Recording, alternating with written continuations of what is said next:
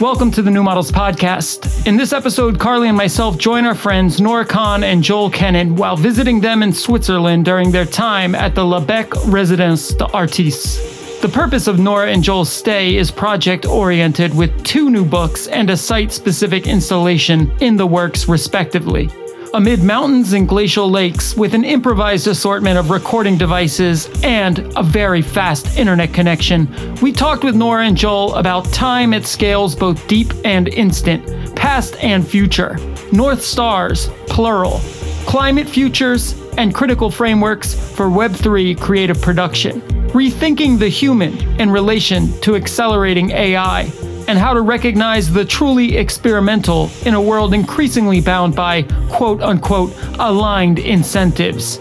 I'm Lil Internet, joined by my co host Carly Busta. Dan, unfortunately, is caught up in his American escape, but we're happy to be joined again by my friend from second grade, really, writer and critic Nora Khan, and their partner, artist and writer Joel Kennan. Let's get into it.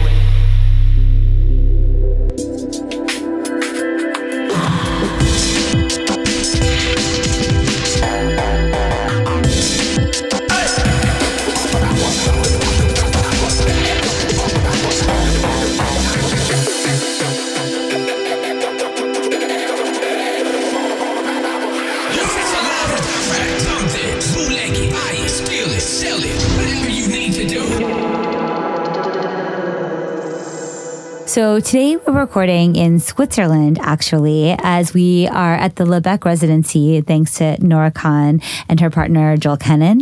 And we uh, have been thinking a lot the last few days about I don't know, new media, time, what models we may be using to um, survive the coming uh, digital moment. A bias towards models, scopes of both space and time. I also want to say we do have a very improvised recording setup here. Yeah. So we probably sound a little different. That's right. We're also staying in cubes by a lake and, and these mountains. and depending on the weather, it's either like a stormy ocean with an endless horizon or it's a placid lake with um, huge, massive, massive mountains. Shoots up to um, the sky. Yes. Yeah. It's really quite an, an incredible it's landscape. A, a totally dynamic, ever changing environment where the only thing that stays stable is the cube. but they're made of concrete, so as Joel may tell us later, uh, yes. that stability also has a time lock on it. So, Nora and Joel, could you briefly introduce yourselves? Sure. Yeah, the last time I was on New Models was at the beginning of the pandemic on a session called remote learning. Yeah. It was mm-hmm. when we went online to teach. And at the time, I was finishing my third year of teaching at RISD in Digital Plus Media.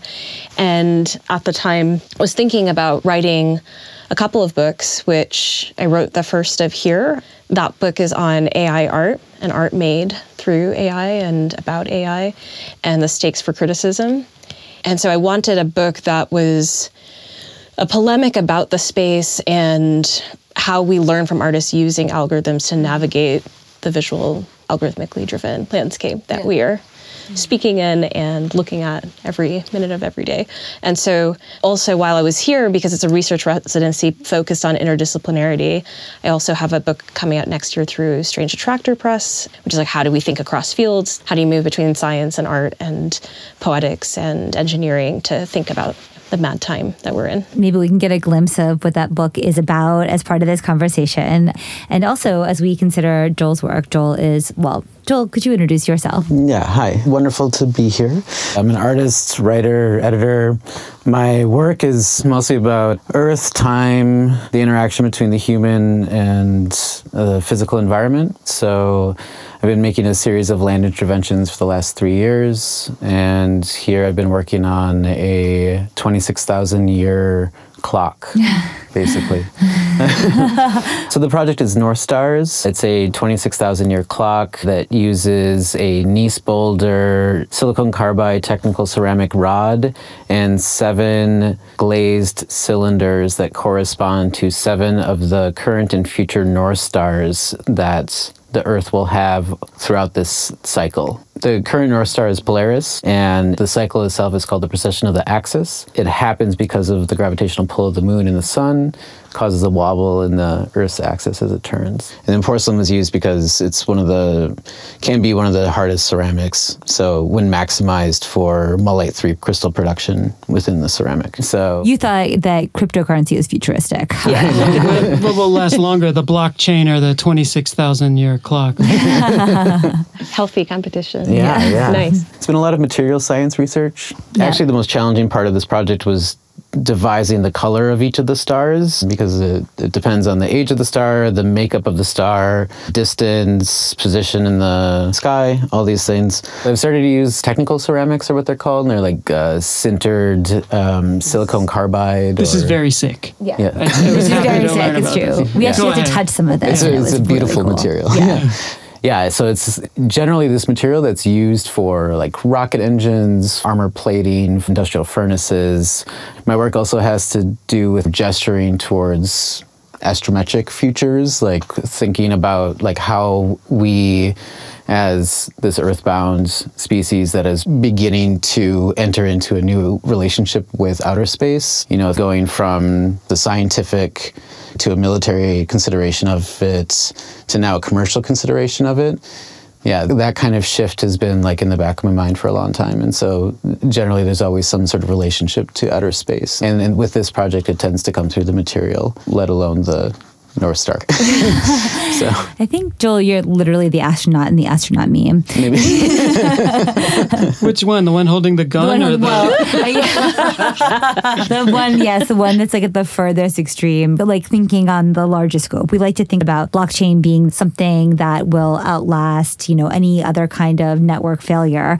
Then you're like, what about when Earth is in a totally different state? So, kind of a nice scale to have in mind as we're talking about what future models might look like or experimental models. Nora and I have interesting conversations, yeah. I can imagine. Which is part of why I wanted to have both of you speaking with us today. So maybe we can go back and forth between deep time, present time, close future, far future. I mean, Nora, one great thing you do in your work is you very seamlessly go between human, material, earthbound experience to something that's technical, seemingly non human, mathematical. So maybe we can be that scanner a bit in this conversation as well. I have a really edgy question for Joel. Okay.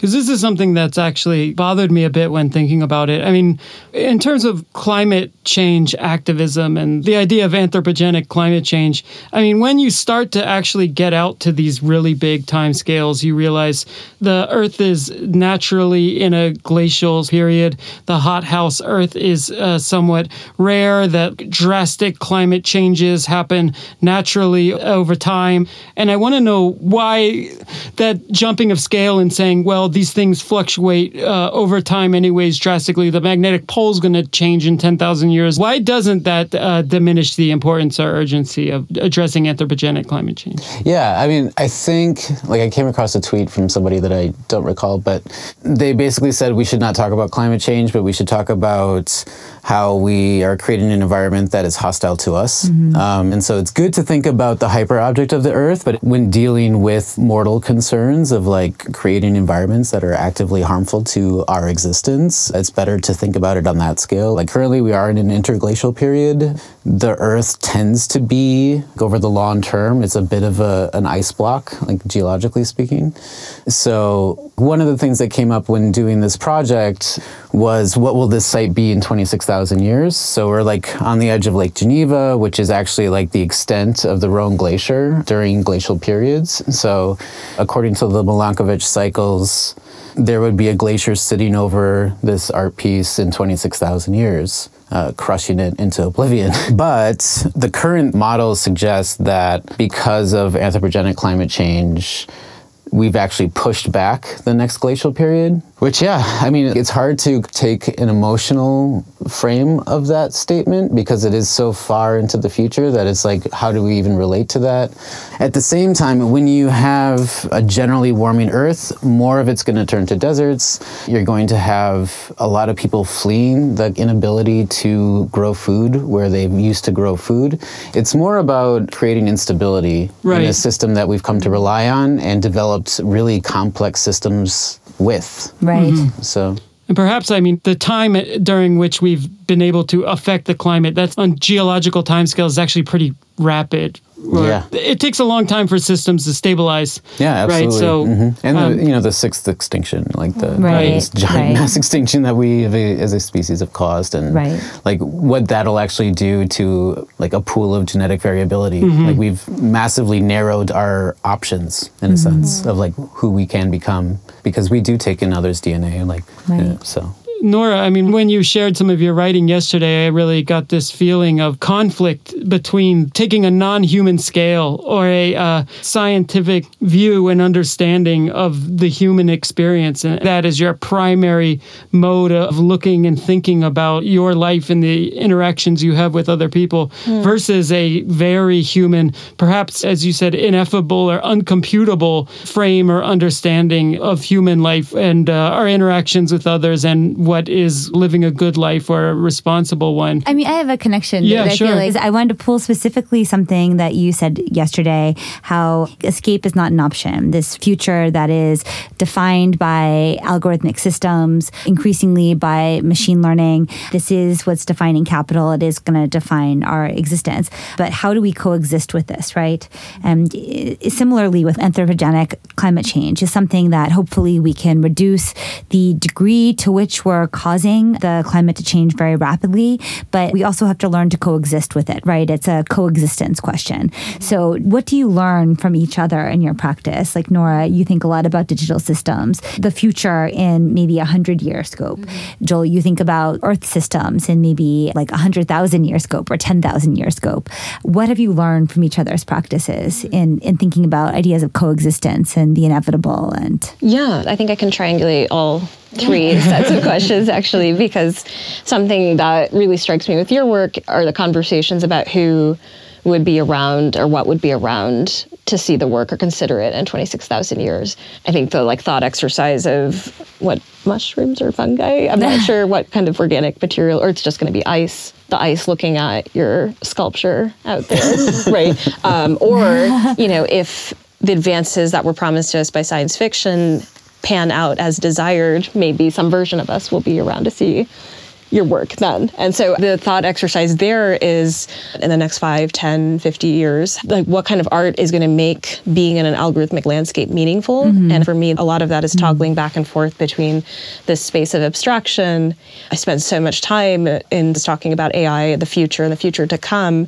And many times in those rooms, there is a kind of shoulders up, cut off from the day to day, like mm-hmm. one's day to day lived material experience, which is involved with compromise and also toggling between many different spaces and negotiating between them. The space of like ideology, theory, critique, big technological futures, often pure abstraction, and we're trading in, you know, models, models Right. of the future that we see ourselves aligned with. But whereas in the present, we're negotiating between like hundreds of models a, a day that are either being given to us or other people's mental models, or our own models of ourselves, and they're all clashing and melding and disturbing whatever model we may have.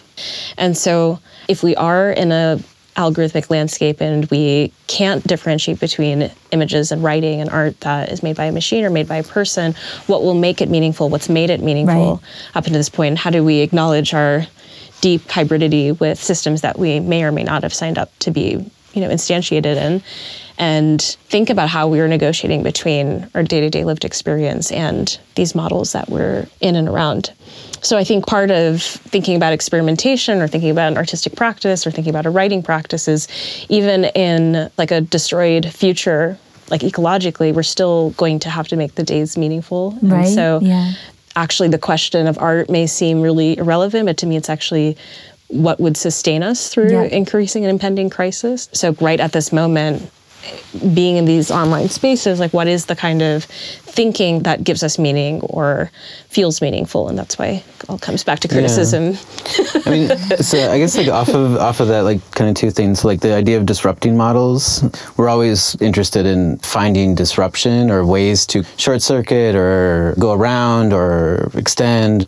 And I, I think my fascination with like deep time came as a reaction to this idea of like a persistent present that's always bearing down on us, led by the technological ability to have that persistent presence, to have a constant digital mirror in a mm-hmm. way that distracts us from longer processes, which do have an impact. Not to say that I'm like anti technological or anything, but I just think our technological focus is really about accessing deep time as well. Hmm. So, like places like Future Foundation or What is Future Foundation? my impression of it is it came out of like the Kurzweilian singularity movement, and it was this collection of computer engineers and future technologists working to create consciousness that can last forever, mm-hmm. basically, and like the technology to make that happen. So yeah, I, I would break tech up into like there's the focus on like the cultural aspect of technology and like how it affects who we are and how we develop this relationship with it, which is kind of like Nora's sphere.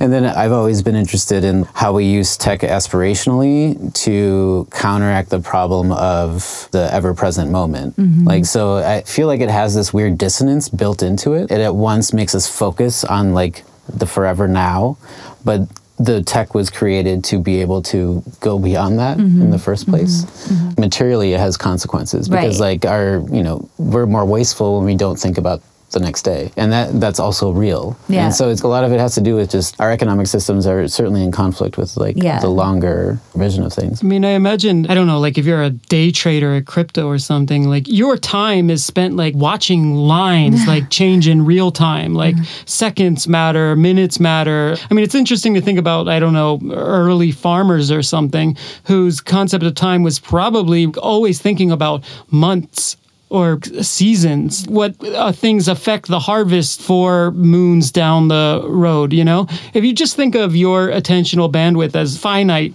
and what time scale your resources go to, I mean, you can imagine people probably just naturally thought on much longer time scales than we uh, do right now. Oh, You mean like instead of instantaneous, how many likes did I get in the last five minutes? They're thinking like the rain in March is going to affect the crop right, in just, July. Just in terms, like, right, your right. your, nor- your them. baseline calibration Yeah. to time and how Totally. you how much of your finite attentional bandwidth you spend thinking on what time scale. And now we're thinking constantly about minutes. Uh, Right. And also just think about like, say you're a farmer and you want to have some apple trees. So before we got really good at splicing and creating fast growing like species, it would take like 60 years for an apple tree to mature and be useful. So you're planning for the next generation. You're not planning for yourself. And we always, as humans, will engage with complex systems. We'll make them up for ourselves. I mean, that's what gaming is. It's like you make up complex systems so you can engage with it. Yeah. And like, it's not a bad thing. It's just like that's what it is. So if what's put in front of us as a complex system to engage with doesn't have materially beneficial long-term goals, like that's probably a, not a useful system to engage with. Right. And I think like we just generally don't think what is what I'm spending my time on today going to mean? In 100 years. I wonder, can I ping pong this back to you then, Nora? So we're recording in the last hour or two of an auction that you had something to do with, an NFT auction of Speaking all things. of thinking about minutes. Yeah, thinking uh, of thinking minutes. I, we're watching the clock. But so art in the crypto space, which has predominantly been these things we call non-fungible tokens, also fungi, fungible transformation. Somewhere in there, there's a joke. I haven't connected it yet, but Is the non-fungible Tolkien? okay, okay, okay, okay. Anyway, the question I was going to ask on what time scale do you think the average person who is making or engaging with NFTs, let's just limit it to that for the time being, what time scale do you think they are thinking? So, probably not the 60 year Apple Tree time scale, probably not the 27,000, what is it? Milanko- Milankovitch. That's Milankovitch. 100,000. Oh, that's 100,000. Okay, so Weird, not the Weird Earth 100,000. Milankovitch. Weird Earth. Julie, The, so, so the, I apologize now. You're amazing. 26,000 years is the precession of the axis. That's the cycle. Oh, right, of the polar axis. Yeah, the north celestial axis. So I didn't know this before Joel explained this this past few days, but that we actually have multiple North Stars, and that the North Star changes. The most prominent, the most, the brightest, or the most northerly of the stars The one changes. closest to this like like imaginary north celestial axis. So if Right. you just like project out into space from the North Pole it slowly draws a circle in the sky over 26,000 years. Right. And so it's it's just lining up with different stars that happen to be in those. I mm-hmm. see. Which is also amazing because we think about North as this like incontrovertible thing, you know. Oh, it's been moving. North, Even magnetic north has been right. moving. Then we know, Yeah, right? Magnetic true. north is moving, but like you think of north as something that is somehow bigger than Earth because, of course, all of Earth is organized by it. But it's totally like earthbound, right? Mm-hmm. Like, yeah. So that's just kind of nice. But back to the former question, yeah. On what time scale do you imagine the average NFT engager enjoyer, let's say enjoyer, is operating on? Yeah, between three and four seconds. But they might want to trade their NFT, so Yes. it's possible Well, I- And isn't I- it an investment? Isn't it like considered like Are Nifties considered an investment? like a long-term investment? Isn't that kind of Well, Do you yeah, call so- NFTs nifties? Is that what you call them? Yes. I Yes, call them. yeah, okay. I call them nifties. Yeah, okay. I'm not going to say non-fungible tokens, except that one time. Yeah. But I would say that this show that we have up on Foundation, it's called Experimental Models, and a lot of the artists that we brought in, many of them are deep from within the critical digital media art Yeah.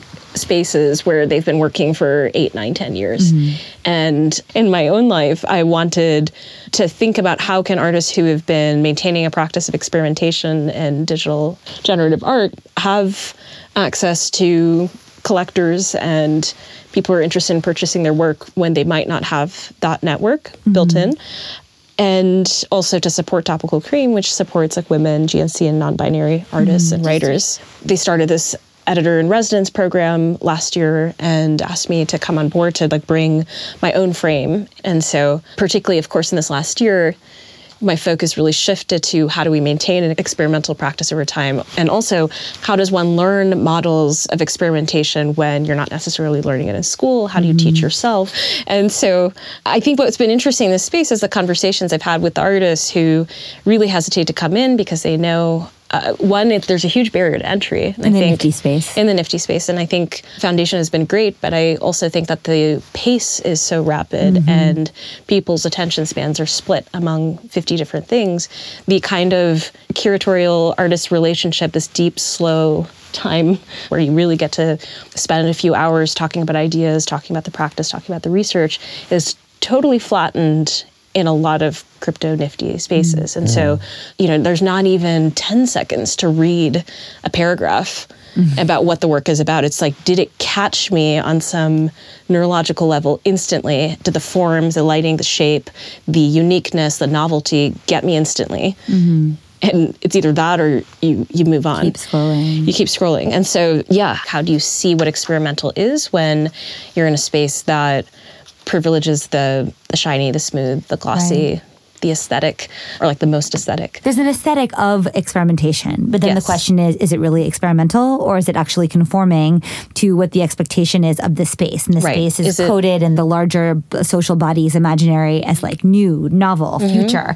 But it's kind of like the way that like new, novel, future was coded in the 60s. Now, when you look at like design from the 60s, like it looks really dated, right? Yeah, and I and I think of course we could look at each of these pieces in terms of their visual experimentation, but I think of the research methods that go behind. You're not always able to tell how many hours went into a piece, right? So, like, do you think there's a specific literacy of the digital materiality that's kind of necessary for people to appreciate a Nifty? Like, you know, when you see the choreography play set by Sam, mm-hmm. do you think most people looking at that knows how long it took to make that? like, is there like Can you also a- describe the piece for our listeners who maybe aren't looking at it?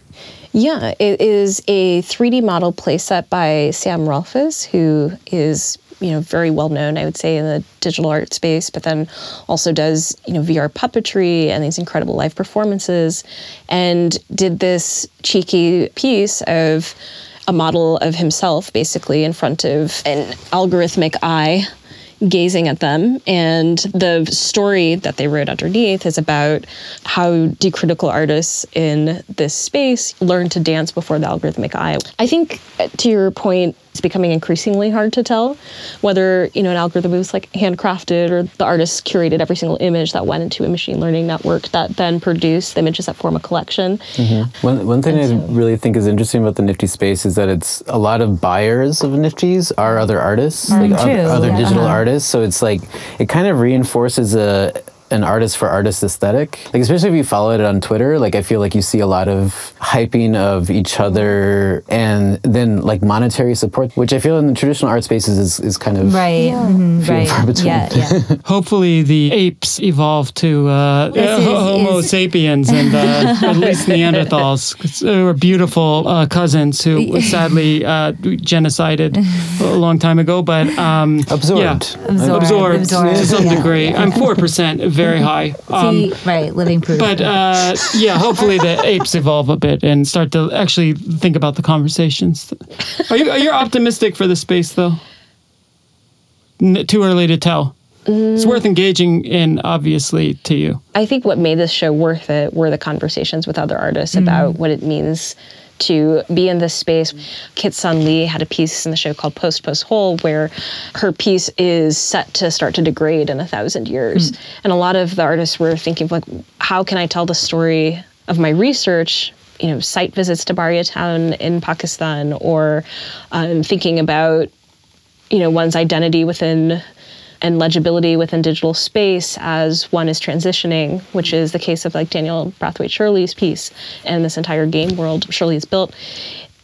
I think it, with all of these pieces, each artist was challenged to think of what, how do I translate my deep critical thinking, this massive research practice into this image? Like, can I actually pin different pieces in this like 10 second loop so it can actually be an entry point into my practice for someone who's like, what is going on here? Mm. Maybe this is like a little portal in. right. Mm. Can you add depth to the space? I think for me, that's always the delicious challenge in technological Right. spaces. Like, how do I retain some criticality? I mean, there's just so little discourse in this space that is like thinking on any level beyond just like what was the sale price. Because in some ways, the main valuation is like, did it sell at auction? What did it sell for? What did it resell for? Was it What's one the ETH, floor? five ETH? What's Not the to floor? refresh the yeah. page. They Yeah, have these. sure. Uh, they have these projects they launched. They're like, we'll be sweeping the floor every two days, like, Yeah, yeah, for the yeah. first two weeks. Like- Exactly. Like, it's buying all the lowest priced ones to raise the floor higher so that they're more valuable to everyone else. Like, uh, Right. That's yeah, like this- the main metric now for like a valuable piece or a successful piece or a piece that has social currency. That's been it. So, what do we do um, when we want to front load these images or these files with more, with some kind of surplus beyond just its four second attention grab? I mean, Uh, I mean, as we heard from a recent episode with Hildy Jerry Gogosian, the flip set, the flipocracy, they also d- are dominating the art market right now. So this is a wider scale Right. issue we're dealing with as creative producers Well, and in also general. images travel as files. I mean, art travels as PDFs or JPEGs or whatever, or a quick web page. So, I mean, I would almost consider it one and the same. The art market and the NFT market Mm-hmm. share a lot of dynamics right now. I mean, you could almost see the NFT market being the culmination of the flipocracy of the. Yeah. You know, I mean that that it sort of like lends itself perfectly Right. To this condition of buying, selling, reselling, selling. It's But, you an know- MM- MMORPG Right. of the flipocracy. Yeah, that's what I was. I was about to say. Like, I've spent so much time trading gold in MMOs that I just see a continuum from trading gold and WoW. But Yeah. and I see a continuum from that very easily into this. Do you think gamification, how to build criticality into that gamification? Isn't that I think- what I this think- is attempting to do? I think part of it is like just actively producing friction. But I would say, Nora, I mean, this show has more of an impact on the art world that's maybe not even a part of the NFT zone than it does trying to make a big splash on OpenSea. Sorry. um, but, you know, of course, there are many art worlds, just like the art market never encompassed the entire art world. I mean, Andrea Fraser, I mean, when she sometimes would engage with the market critically, but like so many artists that we love, don't really have secondary market sales. And they're incredibly important to the conversations we have, to the way we understand cultures or certain critical discourses over many decades. So I don't know. I mean, in some ways, the goal here isn't to radicalize with foundation. It's more to just show that this marketplace is open for artists to use and to engage with. Mm-hmm. And to also signal to an art audience that, like, this is not some totally taboo place that if you touch, you're somehow delegitimized. That's the real sort of value that I find in you having stuck your neck out by curating something in the mm. space. Could I add one thing Please. that's related? In extension of that, and to put it very simply, I mean, why, as a critic and someone with with a critical stance to this space, why do you feel it's still worth engaging Yeah. with rather than taking a more like prohibition stance to it. It's not going to be here in 27,000 years. So, Right, right, right. Yeah, I- I, I definitely took a lot of time this year to think about the first time I was involved in the space, which was in 2015. Wrote a white paper in the newly found Satoshi Nakamoto and to describe what blockchain is, what crypto is for Rhizome, along with DeForrest Brown, Lars Holdhus, and Actual School. And we created this like white paper case study like of the history of crypto and the potential for artists and potential for musicians. And people came in matt dryhurst a lot of other theorists and thinkers and were happily and excitingly annotating it. And then i stepped away from the space and then the resurgence the last year. I think this relates to something I pay attention to a lot are rhetorical loops. Hmm. And like loops in conversation. When blockchain, crypto, or nifties come up, it's actually incredible. Like you can model the rhetorical, Right, like yeah. how it will unfold. Someone will say climate change, and someone will say this, and It's then someone will say. Yeah. you're a moron, and then it's Yeah. just you know it's like it's one loop. That is where like criticism starts to stagnate. These camps go up, and no one is really speaking to each other. They're fully in this space or fully out, Mm-hmm. which to me replicates the binaries that are embedded within any discussion of tech. They're built in. You're either on board for the future, or you're going to be left behind. The whole we're going to make it thing. Not an interesting set of loops. I think what's more interesting is to acknowledge that people can think with a lot of complexity, that one can both engage with the space and know all of the critiques of like how the market works and who will most likely benefit the most and who will probably get shafted the most and see this space like many others we navigate within capitalism as involved with both profound compromise of our morals and ideals, but then also still asking us how we will move through it. Right. We've been thinking a lot about how in the crypto space, it's like line goes up when criticism is good, when criticism is bad, line goes down. Line goes- so we don't mm. want line goes down. So let's only be positive. So maybe can you make this argument as well? It's not even lot of- positive criticism. It's just Right. It's just sheer sheer- optimism. sheer optimism. And so, and a lot of people in the crypto space will say, yeah, but you know, a lot of the criticism, I mean, again, we come to this question of time. It's only on like, yeah, you know, we're going to solve it like proof of stake. You- You're worried about this problem. That's only because you haven't seen what it does at scale. You haven't seen what it does over time.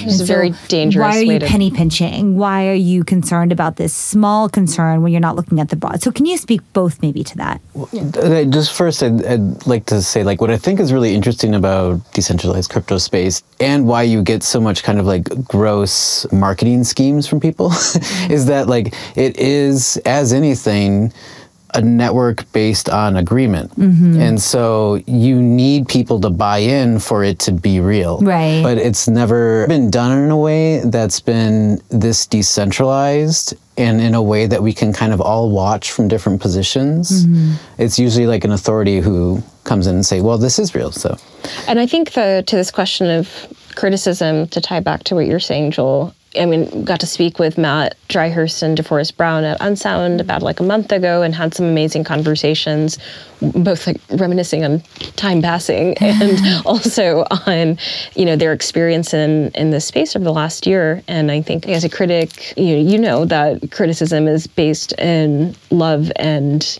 care. It's like actually my optimism about technology that would want to think about the values that are in the space and what Right. Kinds of like technological value systems are being replicated like the we're going to make it. And and I've heard a lot in the DAO space about like coming up with charters and rules of engagement in which we can like acknowledge each other's difference and history and all of those kinds of like social charters are very interesting. So there's no space where you're starting over from 0 mm-hmm. But the negativity towards any kind of criticism, as though you can't be in a space and also want more from it, I can sense that from a lot of Web three folks. But I think they're they seem also like largely very exhausted to me. It's like I mean, the, when I say so want there's a more sort of from it, I think it's just a question of like w- in in what direction. I mean, want Mm. more typically means like want more perceived value as opposed to in value something that would be like a fungible kind of value. Gains. Gains, yeah, Mm-hmm. Exactly. Gains. Want Max more gains. means Gains like maxing. gains maxing, Yeah. as opposed to want more meaning like like want some breaks on the gains if it seems to be impinging on like human thriving or Yeah. something, right? So I mean, want more is I guess also a subjective question. Hmm. I have two kind of bigger questions, if that's okay. Let's go bigger. Nora, you're writing a book about uh, AI and art. AI, uh, GPT 4, all of these things, it's going to be able to emulate our creative works writing, imagery, even uh, video. We're already in a time where deliberate deployal of tropes uh, becoming more common. Also, just look at any TV Right. series and see how they by string AI. you along from episode to episode. There's a lot of uh, tropes at work. We're naturally, as a human network now connected better than ever, are refining our own tropes and devices to deploy. AI is going to do this even more. And I imagine that people might find creativity that resists something that could be replicated by AI as an exciting space to be in. And I was thinking maybe there'd be a new kind of Dadaist kind of approach of, of something nonsensical, non sequitur, kind of hard to parse, something that would evade AI's understanding. But then I think that, right, AI can recuperate anything that is meant to short circuit it, right? I mean, do you imagine in this future where AI could really emulate any form of human creativity? I mean, also AI inherently can be very wonky depending on how you tune it. I mean, we've seen hilarious things generated by GPT-3, total like Mitch Hedberg style non sequiturs. So I, I wonder how you imagine, or if it is even possible for there to be an aesthetic space of resistance of what AI is capable of. Hmm. That's an amazing question. I think I could answer in like a couple of parts. The first is that if you are writing with or alongside or in relation to something that can learn from all of your patterns, predict the kinds of ticks or stylistic like innovations you have had and might have like what mm-hmm. does it mean to write with your mirror? And how do you how do you embrace as a writer like the stuff that gpt-3 does and that people are saying gpt-4 will do? Mm-hmm. All of it i'm just thrilled by because one the more it can mirror the feeling of something writing intentionally the more that i take its world seriously. And mm-hmm. so for a long time i think with a lot of generated writing because the tell was it not being human one would dismiss it and be like, "Oh, that doesn't read as." Mm-hmm. What if the like paradigm is not something human-like or something a human would write, but instead this is another kind of intelligence that's writing? Hmm. And what kind of world is it offering me? What kind of strange imageries, you know, hmm. turns of phrase and weird ways of putting language together? Because it's not putting language together the way we are writing. Right, It's right. placing patterns. It's doing the most statistically probable, likely prediction of the next word. And so that's a different logic. And so it does read sometimes like Hedberg, and sometimes it reads like it's exactly what it is. It's a system trying to learn patterns of what you most likely will say next. So it's constant mirror to like how predictable am I? How uh, unique is my language? And maybe I'm like actually very predictable in how I write. Or maybe this writer who is an experimental writer actually has like a beautiful system that can be predicted and learned from. So I think we're entering the space of like correlation, Correlation. based work. So mm-hmm. to write like, to paint like, to think like. Mm-hmm. Uh, and then what does it mean to get to linger in the space of like something rather than a perfect replication of? Mm, I love that.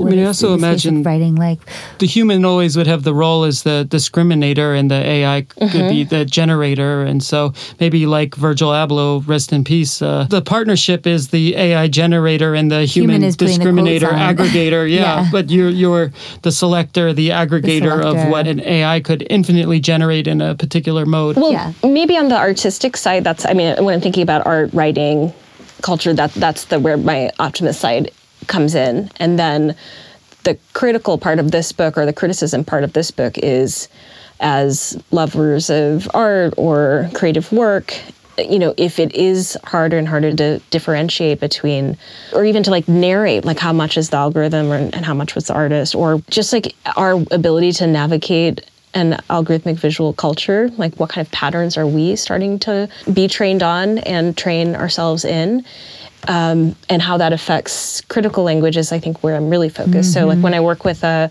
artist who is training their own machine learning algorithm to learn from a million film images, like as a critic, you can look at the output of the neural network that they train, or what if you look at the set of 500,000 images and they send you 17 zip files with those images, or you find some sort of way to look at all of them at once. How do you assess the original input data mm-hmm. set. Mm-hmm. How what are the words you have for 200,000 images that you look at over the course of Yeah.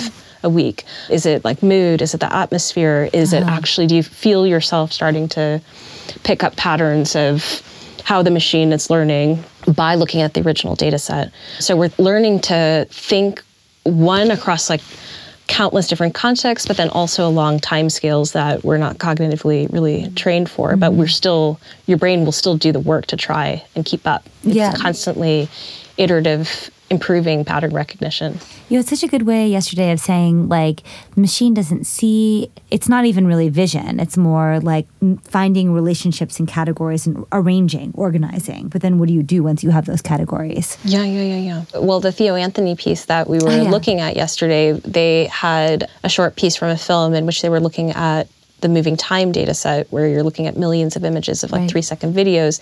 We we're watching this poetic segment that they made where you feel yourself trying to figure out what kinds of patterns the machine is reading. Mm-hmm. So even if you are not trained in writing algorithms or you've never coded, like there are ways that we through our own pattern recognition try to like understand the seeing, thinking, processing of other intelligences. And mm-hmm. I think we've mm-hmm. lived with like partial knowledge about things we don't know and beings we don't know, like through history. Like we had you know, river gods and river spirits, as like Pelle Gritzer would describe, all sorts of like phantom beings, and we still have all kinds of phantom beings that we like live with that are not human, but are more like humanoid. Mm-hmm. And so I think the way we conceptualize and think of AI now is as this like other thing that is living and doing and processing and creating in a way that we can that. recognize, but it's not human. And I think there's a shift towards like acknowledging that, okay, now we've moved past the anthropocentric Robocop Terminator conversation into like, okay, this thing is still here,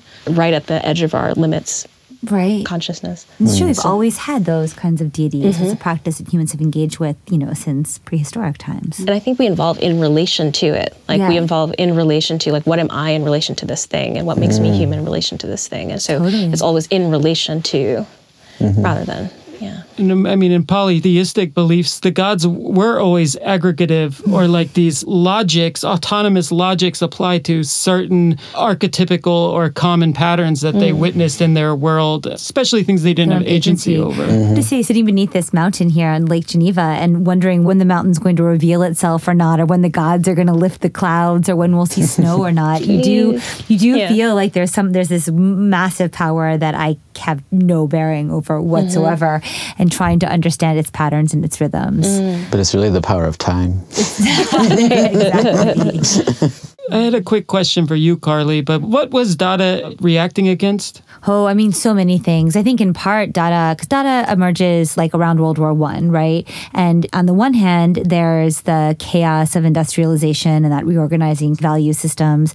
And the other, the sheer horrors of World War One mm. and just the total destruction of human life um, and machines destroying human life. So uh, that, and then also a globalism. So suddenly you have all these different cultural logics that are trying to find a shared language um, necessary for global capital, but also necessary for cultures that have been displaced, countries that are merging into new kinds of nation states.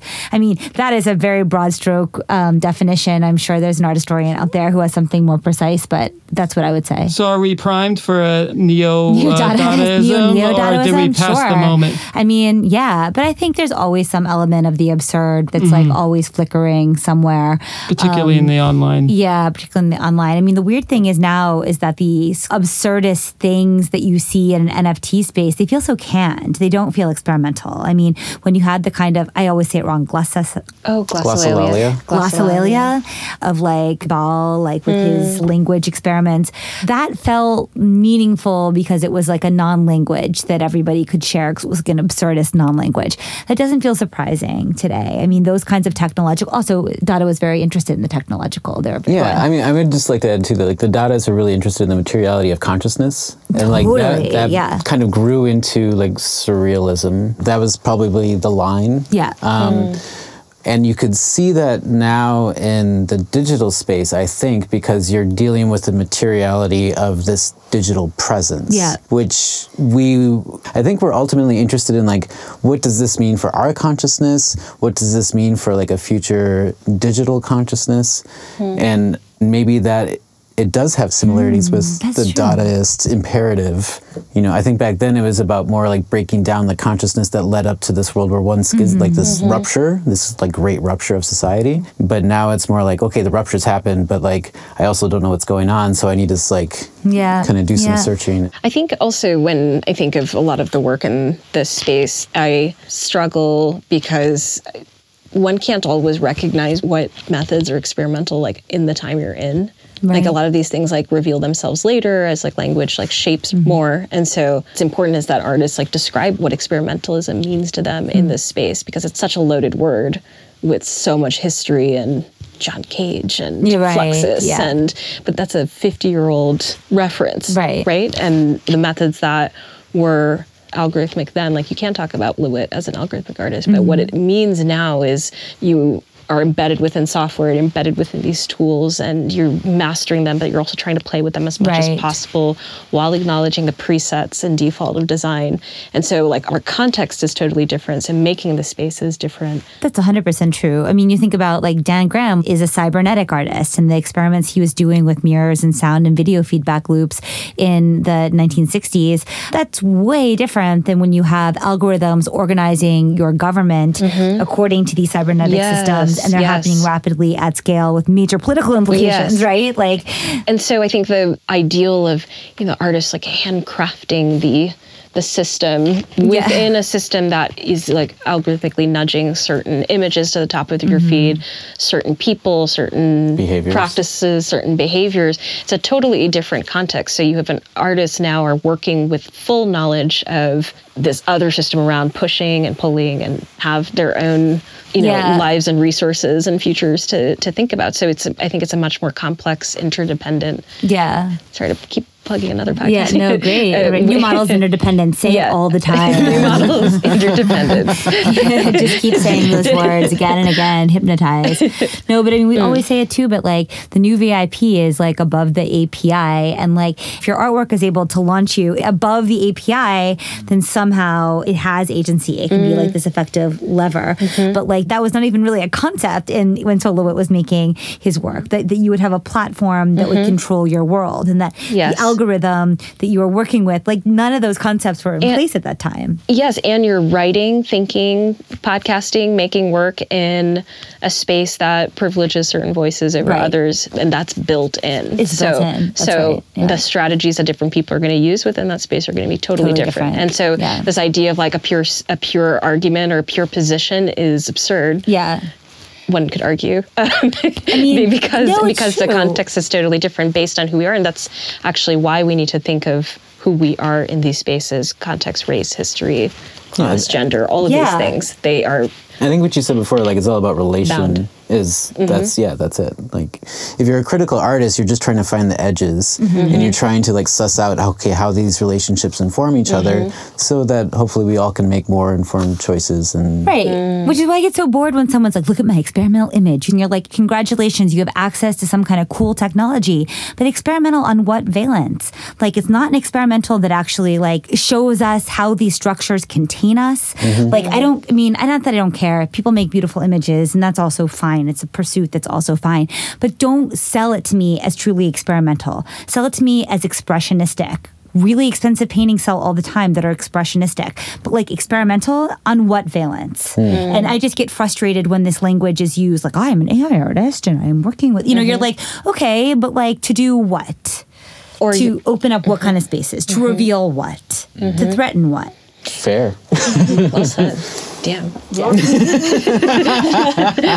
it's a creation of, it's essentially an advertisement for a, a bespoke tool. It is. I mean, really, that's all, honestly what it is. Mm-hmm. And, and you better believe that whatever company enabled that is going to put that artist mm-hmm. in their shareholders deck. But the mm-hmm. artist is the tool maker, right? The But artist is the that's- tool maker But in that those case. terms get in digital art can get kind of fuzzy. Very Like, fuzzy. What's a tool, tool maker and what's an artist? It's both. Usually, Right, it used, right. it used to be like a, a company would make a tool, sell it to artists, so that artists could use it, and then they say like, look, look how useful this is, Right. and then it could be standardized and brought into like an indu- industrial service, right, basically. Right. going back to the GPT-3 stuff, like some of the writing uh, that GPT-3 is making, the novels it's writing, like the prose is we were taught at what is as close to experimental as one can think. Right. Like, so a lot of modernist experimentation or surrealist experimentation in Right. prose or like really experimental language poets, like some of the stuff reads that way. Right, right, and right. so I, you know, I also then start to tip because I'm like, oh, I'm learning from this. And this is really interesting. This will make me a better writer. Right. Because whether it's uh, an ego driven thing of like wanting to be more unique or wanting my writing to be better than this thing, not better, but Right. More experimental than the experimental AI. Like is that is actually like an interesting kind of competitive push or something or a catalyst. Mm-hmm. Like I think just in terms of like if that's what you want your pros to do, interesting, strange, wild things, then it's actually a great like training ground. It's mm-hmm. like this thing is doing better than me. Mm. Mm-hmm. It is interesting Playing too. chess against the computer. Playing chess exactly. I mean, it's interesting to think too, like James Joyce Finnegan's Wake or something. I mean, essentially, he got himself into a, a frame of, Mm-hmm. of this very just associative pattern recognition, proximate mm-hmm. syllables that sound close to each mm-hmm. other with meaning that maybe works in some kind of, you almost think of it as a logic of a rudimentary AI that's learning how Yeah. to deploy language. It's like GPT JJ. yeah. or if in Finnegan's Wake's case or Beckett or a lot of these writers, they were, yeah, they were like their own predictive mm-hmm. algorithmic writing system. And then writing is a system. Right. Mm-hmm. Right. And so the parallels and metaphors. Maybe this also to- touches on another part of your work. I know we need to wrap up soon because we have to catch a train. Yes. But um, but I mean, you've also written on color and underscoring the point that color happens in the eye, not in the mm-hmm. object. It's right. It's like how the eye perceives it. So maybe also experimentation a bit happens in the mind of the perceiver, where certain mm-hmm. things can trigger certain thought patterns to you because of where mm-hmm. you are, what else you're looking at, or what else mm-hmm. you're reading, and that's also legitimate. So if it's not necessarily like hacking its way through the metastructures, if it's able to trigger something in in the mind of the perceiver that that does unlock a system for you, get you out of your current model, then that's also an effective form of experimentation. Well said. That's the Yeah. ideal, right? That's the ideal, right? Right, right. I mean, your work just cracked me out of my time scope. Suddenly thinking that this rock that you're installing that points to the North Star is going to be here for 27,000 years, at least, maybe. Uh, and it's going Let's to, hope. let's hope.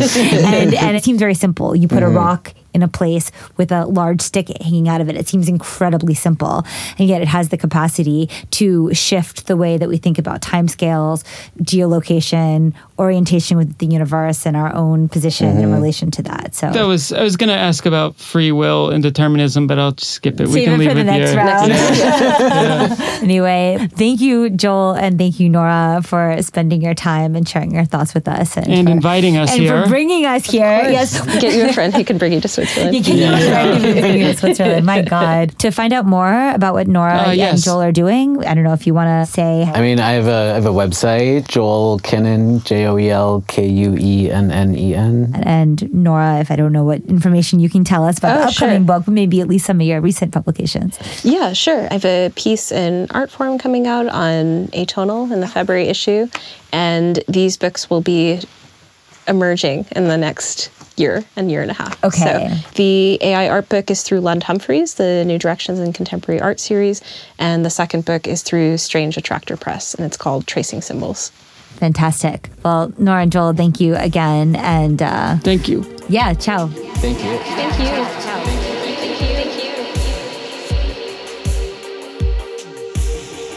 Thank you for listening to the New Models podcast, and thank you, Nora and Joel, for joining us and inviting us to visit you in Switzerland. Be sure to check out the links to their work in the notes.